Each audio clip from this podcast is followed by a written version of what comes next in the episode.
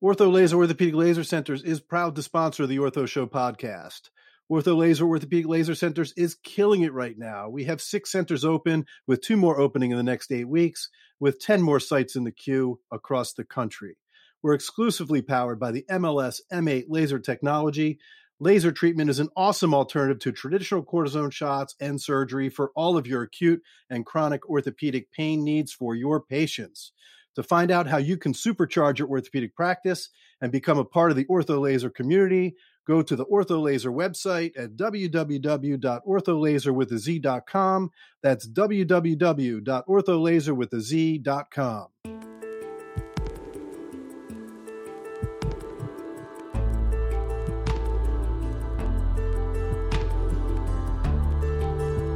From Medical Media, this is The Ortho Show.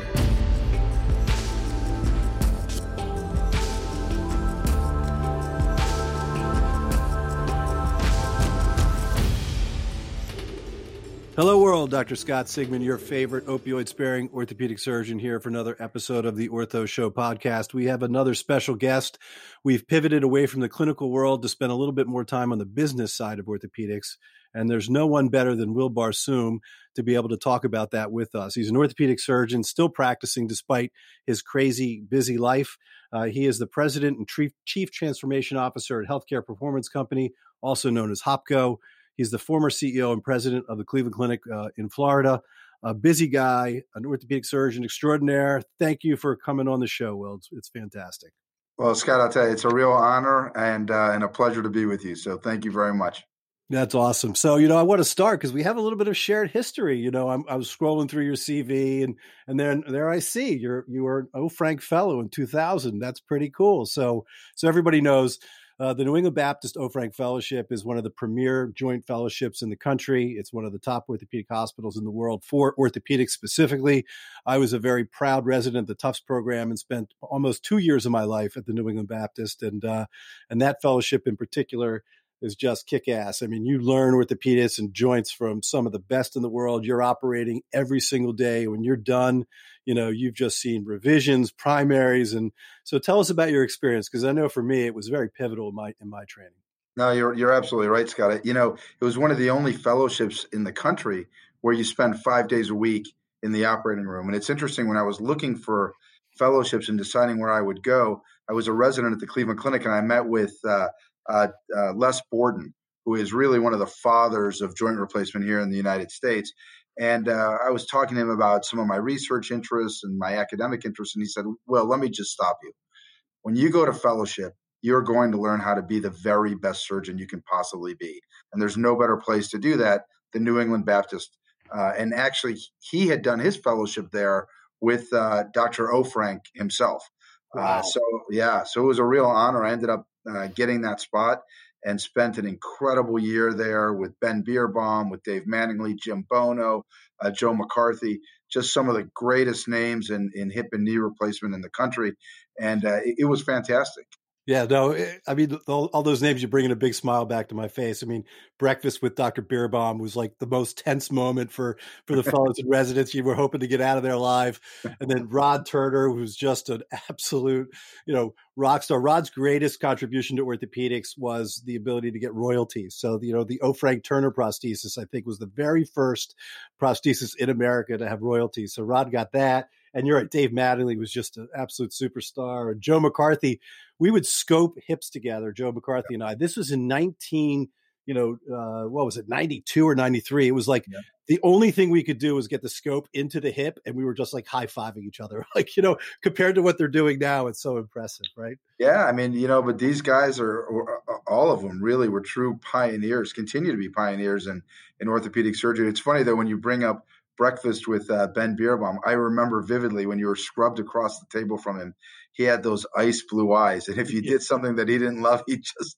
he never yelled, never raised his voice, but he would just look up and stare at you. Yeah, so, you were, that's you were not cut, good. Cut in half with laser eyes. You're absolutely, absolutely right. So, so you, so you do your Aufranc fellowship, and then, you know, where's your Cleveland Clinic tattoo? You have to have one. I mean, literally you're like, you, you spend most of your adult life there, right? Yeah. You um, would think, I mean, after twenty-five years, uh, yeah. uh, you've done, I mean, you started off in research and then there was resident education and you always stayed clinical. And we want to talk about that a little bit as to how, you know, you've remained clinical even now. And then you just sort of worked your way up and then it really started moving into sort of administrative roles. So I think that part of your story is really fascinating and we'd love to hear it. Like, what was your draw to sort of not necessarily just doing the clinical, but the, the administrative stuff that sort of gets you eventually to, to become a C E O? Yeah. Well, you know, it's kind of, it's interesting. Um, I, I've always believed that great organizations invest in their talent. And uh, I was very lucky in that I'd had a little bit of a track record at the Cleveland Clinic, having done my residency there. Uh, so I knew a lot of the folks there. And in addition to that, uh, when I was in high school, I played a little lacrosse. And one of our part-time coaches was the chief of surgery at the Cleveland Clinic. No, so when awesome. I was looking, yeah, so when I was looking to come back to Cleveland, that's who I called. And he said, let, let me see what I can do about getting you back here. So um, I don't know if you've read the, the book Outliers, but but one of the three things that they talk about uh, in terms of, of kind of meeting your goals and, and, and doing something that makes you, uh, that you're excited about, uh, to some degree is luck and being kind of in the right place at the right time and, and having trained there and then also having had this connection with the chief of surgery to be able to come back there uh, all worked out very well for me. And then ultimately, after I started working and I was clinically active and getting very bu- busy very quickly, he actually identified me as a potential future leader of the organization and said, we should set you up with our leadership course for the division of surgery. So I took that course. And uh, any time at the Cleveland Clinic, if you finished one of their leadership courses, you would kind of get assigned into a project. Uh, and that project would hopefully lead to more and more and more. So, you know, between the American Academy of Orthopedic Surgery and the A O A, which had their relationship with the Kellogg School of Business, I took courses there. Through the A O A, I continued to take courses with the Cleveland Clinic, um, some things at Harvard Business School and Harvard School of Public Health. And eventually that really allowed me to continue to grow uh, administratively while I continued to stay very busy as a clinical and academic orthopedic surgeon. So that's fascinating. So the, the you know, you look at the Cleveland Clinic, which is one of the most successful healthcare organizations in the world, and you guys, they not you guys, you're not part anymore, but still they have spread all over the world. And, and I find it fascinating that they grow from within and they point to and identify leaders early in the process and then foster that as well. So that's really a, a very interesting story. So talk about leadership. What it, you know, obviously you're a leader. I mean, you've been a C E O and now you're moving over here as well. What what are some of the things of, uh, within leadership? What are the qualities as a good leader helps you to build your team and, and move forwards? Yeah, so I think it's probably three things. And, and it's interesting when you talk about leadership, I, I think about my some of my colleagues now uh, at Hopco and, and each one of them embodies the things I'm going to talk about. It really is very impressive. The first, I think, is, and people talk about this a lot, is the ability to see around corners. Uh, and that's really a, a, a true differ- differentiator from a manager to a leader, right? Not everybody that's a super manager uh, can be a great leader, but those that can kind of look around the corner and try to understand what's coming and prepare the team for what's coming. Uh, th- that's a big step forward. You know, David Jacofsky, the, the founder and C E O of Hopco, is one of those people. I mean, fifteen years ago, the guy had this idea of taking full global risk in musculoskeletal health, and nobody was thinking about that. No one around the country. I mean, to be able to think that that was actually going to be the right thing to do, I think is a great example of that. I think one of the, the second thing that I would talk about, which you just touched on, is the ability to build teams, right? Great leaders recognize that it's not just them that make their organizations successful. They build great teams, they empower those teams to be decision makers, and then they celebrate those teams.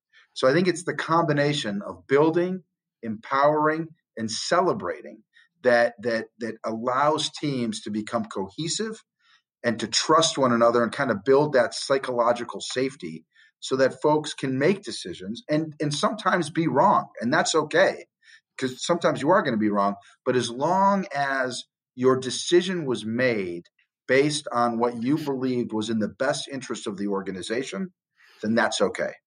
Uh, and then the third thing is decisiveness. I mean, lots of people can wiffle-waffle over a decision, and that's the reality. Uh, but ultimately, a leader has to be decisive. And when you are decisive, uh, people immediately earn some level of confidence in you because you've made a decision, you're supporting that decision, and you're going to live by that decision. And I think that is a very, very strong attribute to a leader. So those three things, I think, are really the key to making an organization successful through strong leadership. Seeing around quarters, building teams, and being de- decisive. All great, great, great points. And the de- decisiveness also helps you in the operating room too, right? That's the difference between a, a good and a great surgeon is being able to move, make decisions and move forward. So that's terrific. So, all right. So let's talk, before we get to Hopco, we'll, we'll spend plenty of time on Hopco, I promise. But uh, I love the story about how, all right, so you, you're up at the Cleveland Clinic, you're doing all these things that you're, they, they decide you're the guy, and they decide to send you down to Florida. Tell us what Florida was doing at the time you got there and then where it was when you were done. Yeah, so that's a great question. So Florida, Cleveland Clinic, Florida, I think has always been a great organization. Uh, you know, it started uh, over thirty years ago, but it started very small. And it started with a small group of really committed caregivers to this community. Didn't have a hospital to work in. It was very, very difficult to get privileges to work in some of the hospitals here locally because, as you can imagine, you know, the community wasn't necessarily excited about a big named organization like the Cleveland Clinic coming down and setting up shop. Eventually, they ended up buying a small hospital on the beach. It was old. It was kind of, you know, Uh, run down. They, but but Florida is a certificate of need state, so it was a real challenge. It took years to get the state to allow us to build a hospital, and finally, in around two thousand one, they built this beautiful hospital. It was in partnership with Tenet Healthcare, uh, and about seven years later, they bought out Tenet Healthcare and then owned the hospital uh, on their own. And really, since then, it's been uh, it's it's been a very interesting story. So when I came uh, six years ago. Uh, it was a single one hundred fifty-five bed hospital, about three thousand full-time caregivers. Uh, and, and we had an opportunity at that point to really determine what the fate of Cleveland Clinic, Florida would be. Were we going to continue to be a, a, an outstanding community hospital with a few areas that really stood out? So colorectal surgery and general surgery were areas that really stood out for being outstanding on an international basis. But most of what we did down here was really just very, very good community medicine. Um, and my feeling at that point when I came down here, which, by the way, initially was on an interim basis to just try to kind of steady the ship, was to create a strategy to differentiate the Cleveland Clinic here in Florida. And my view was that people come to the Cleveland Clinic for differentiated tertiary and quaternary level care. They're they're coming here to have the very best of the best, uh, with the best quality doctors and the best quality facilities, with the best quality nurses, giving them the very highest level of care in the traditional delivery of medicine. So I said, if we want to differentiate ourselves, it's not enough to be a great community hospital. We have to get into these other areas. So we brought down our strategy office from Cleveland. We spent about six months creating a A, a true strategy to differentiate ourselves in this market, and then spent the next four years being laser focused on delivering on that strategy. So when I left, we were at that point the highest ranked hospital in South Florida, which was terrific. We had added four more hospitals, as well as an incredible freestanding basic science research center. Uh, our academic work was a, was absolutely Uh, blowing up in terms of the amount of high quality research that we were doing.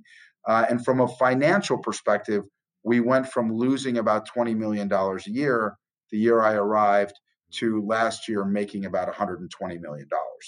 So we went from a one hundred fifty-five bed hospital to nearly eleven hundred beds uh, and about twelve thousand full-time caregivers. So it really was a great story. And, and I have to tell you, um, it really came down to that team, to bringing the team together, to getting buy-in from all the physician leaders, the nursing leaders, the administrative leaders, saying, this is the direction we're going to go in, because it was a major shift from what had been happening for the prior twenty-five years.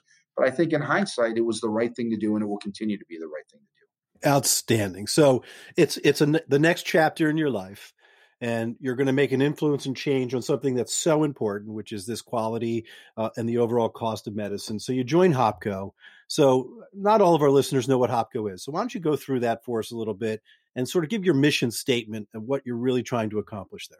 Sure. So the goal for HOPCo is really quite simple. It's it, it's the only vertically integrated musculoskeletal delivery system in the United States that focuses on quality and cost through the creation of population health uh, groups to take care of musculoskeletal health for a community. So what does that mean? It sounds fancy. It sounds complicated. It's really not that complicated.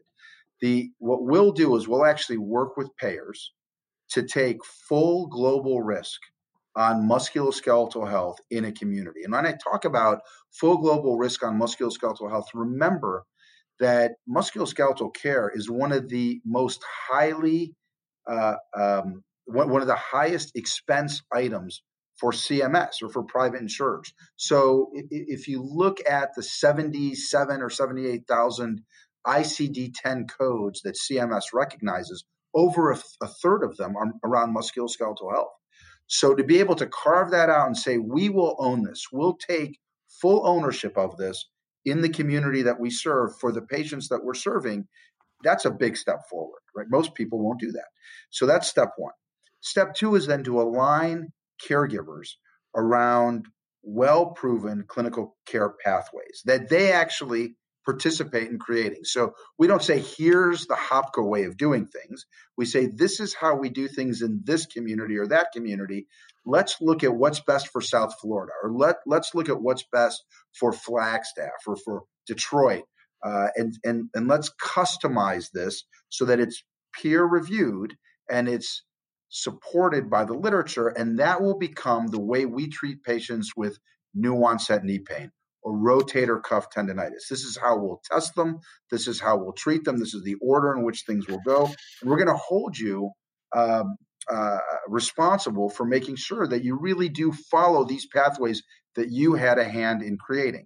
We'll then also partner with hospitals around their hospital service lines so that if somebody does need to be admitted, they're getting the very highest quality care in the best possible uh, uh, atmosphere or environment, Uh, with the lowest risk of complications. So the work that we do ultimately ends up driving about a thirty-one percent increase in market share to the hospitals that we work that we work with within two years, increases their contribution margin uh, by a factor of, of essentially two, uh, again, within a couple years of working together, uh, but overall reduces the overall cost of care for musculoskeletal health in that community Uh, by by by eight figures for every one hundred thousand lives. So it's really quite significant in terms of being able to measurably improve the outcomes that patients have and at the same time decrease the overall cost of care in taking care of them. So patients get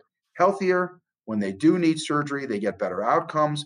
Uh, if they don't need surgery, they get access to great care to keep them healthy and to keep their musculoskeletal system functioning well.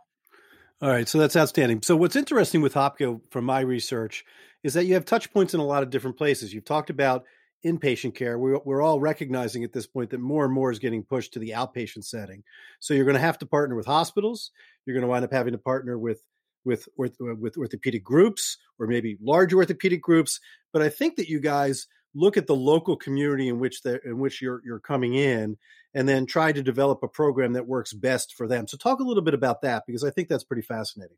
Yeah, you're right on there. I mean, one of the things that I was most impressed with with HOPCo is its customizability, right? So entering a community, you may find that that in one community you have a, a highly consolidated group of surgeons and hospitals that are already functioning at a very high level and are just looking for some guidance in terms of how and when do we start transitioning joint replacements to the outpatient setting? You know, what should an A S C look like that is doing hip and knee replacements? We can come in, we can partner with those organizations, we can help create that infrastructure, we can bring our skill set to doing that, and then layer on all the software solutions that we have to also help uh, measure the outcomes that we're getting and, and, and, again, give real feedback.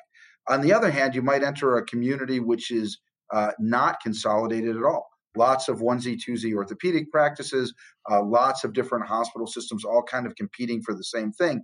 And in those communities, what we want to try to do is find the very best providers from the orthopedic surgery side and the very best uh, hospital uh, managers on the inpatient side and bring those groups together, ultimately creating a clinically integrated network that is open to hospital uh, uh, hospital utilization as well as uh, physicians, surgeons, non-operative uh, healthcare providers involved in the musculoskeletal space to align everybody, including the patient, the payer, the hospital, the orthopedic surgeon.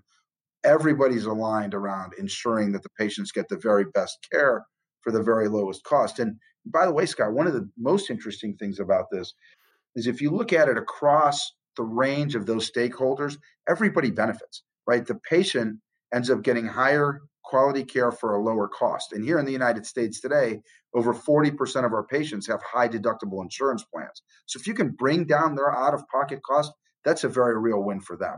On the hospital side, they get the benefit of having the highest ranked hospitals and the and the very best quality, again, for the lowest cost, because keep in mind that they may be taking risk on patients coming back to the E D, patients coming back for a reoperation, and they're not potentially getting paid for those things. So if we can decrease those incidents from occurring, that's a benefit for them.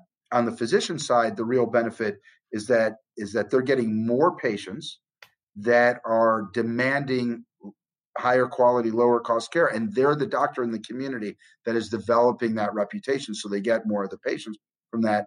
And then finally, the, the payer, who really is acting to a large degree as the convener of, of money to pay for all of this care. What they want is to be able to provide their clients, their patients, with higher quality care for a lower cost. Then th- what they can do then is create plans that are priced at a lower premium rate.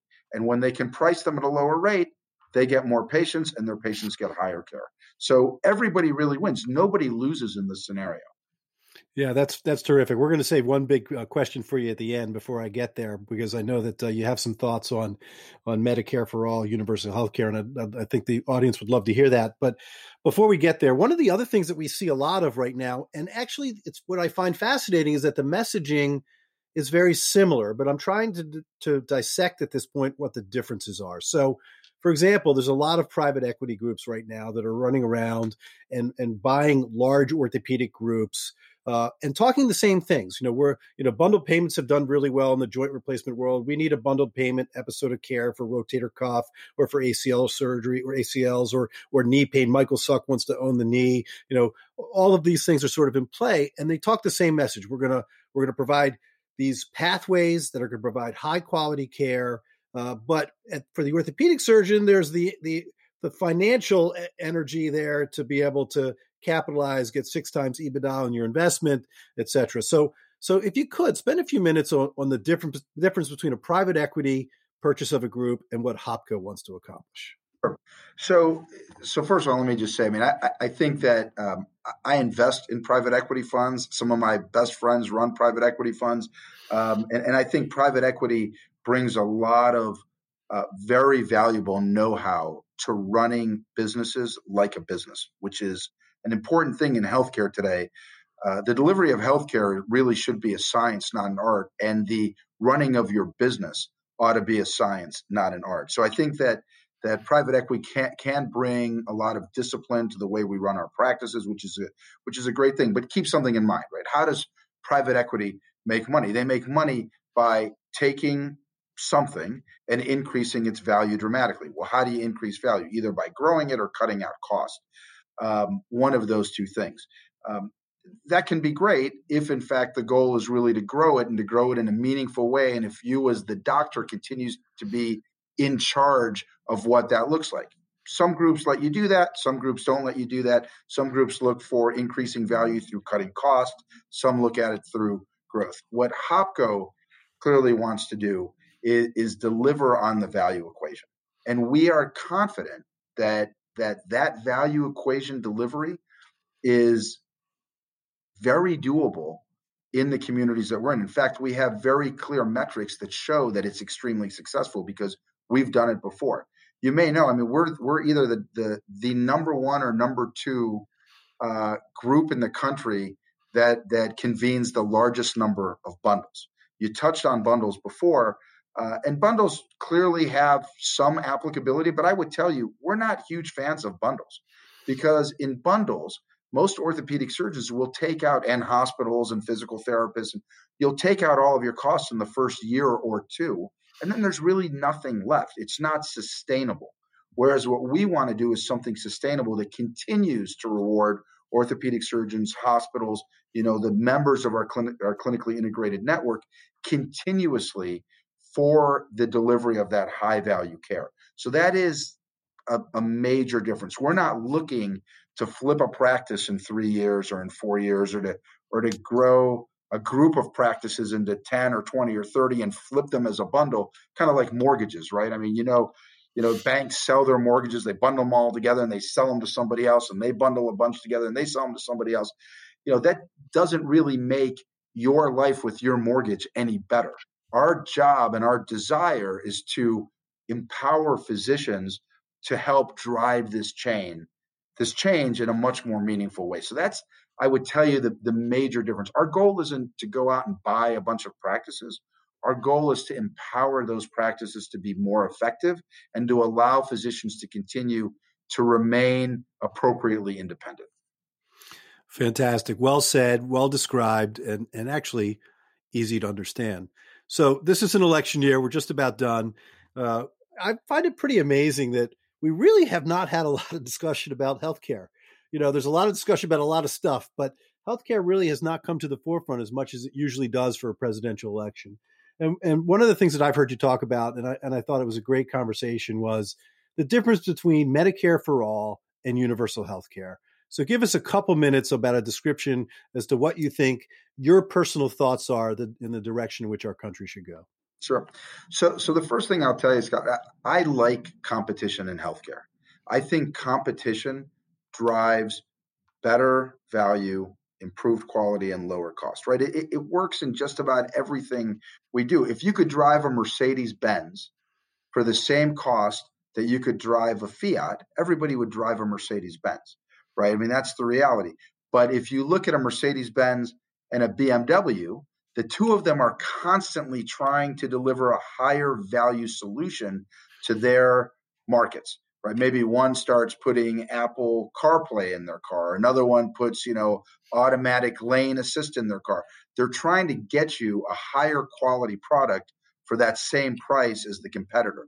So I'm a big believer in that idea around competition. That's number one.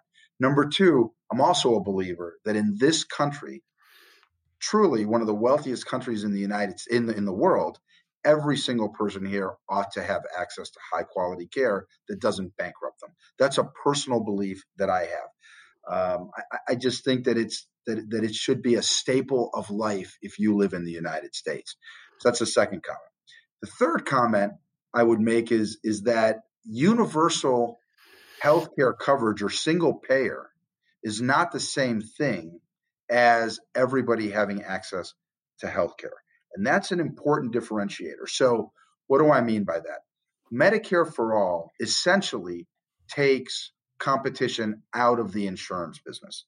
And I think competition is good for the insurance business, right? Just like what I explained before around stakeholder alignment, there's a very real benefit to payers that work with HOPCO.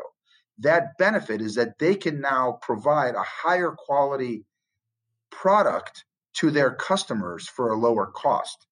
So if you have a single payer, that ability kind of goes away because everyone's getting the same thing. So you want the payers to com- to compete with one another, just as you want the providers to compete with one another. Otherwise, innovation becomes stagnant, and we don't want that to happen. So it's very, very different, again, to say everybody is entitled to care. How that gets paid for doesn't have to be a single way. So I, again, I like the idea of, of, of folks being able to compete for the business of the patient on the payer side. And I also like the idea of hospitals and A S Cs and doctors and groups like HOPCO all competing to be able to provide the patient with the very highest value outcome. So that that to me is the is the real difference between single payer and universal health, universal healthcare. And many times people don't understand that you can provide universal care with multiple payers. Outstanding. So other than us losing our Fiat sponsorship for the podcast, that was an outstanding answer. No, I'm just kidding. No, that was that was so well put, because I think so many people get lost in what the differences are there. So, you know, really thank you so much. Uh, well, this was fantastic. This is exactly what we love here at The Ortho Show. We bring in amazing orthopedic surgeons who get to tell their story. You are clearly an innovator in healthcare quality. We love that on this show. We can't thank you enough for being on today.